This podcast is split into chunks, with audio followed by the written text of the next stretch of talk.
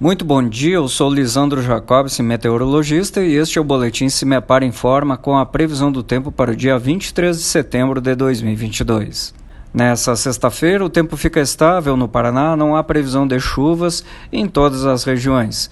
Apesar de ser o primeiro dia de primavera, estação que iniciou oficialmente ontem às 22 horas e 4 minutos, o dia será caracterizado muito mais por um dia de inverno do que propriamente da nova estação pois temos um amanhecer de frio em vários setores do estado, especialmente no sul paranaense, com temperaturas inferiores aos 5 graus nos termômetros entre Cleveland e Palmas.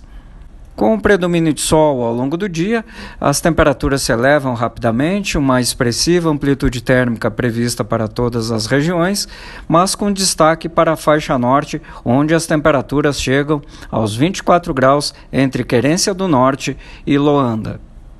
No sábado ainda amanhece frio e a partir de domingo a chuva retorna em todo o estado. Em nosso site cimepar.br disponibilizamos a previsão detalhada para todos os municípios paranaenses. Cimepar, Tecnologia e Informações Ambientais.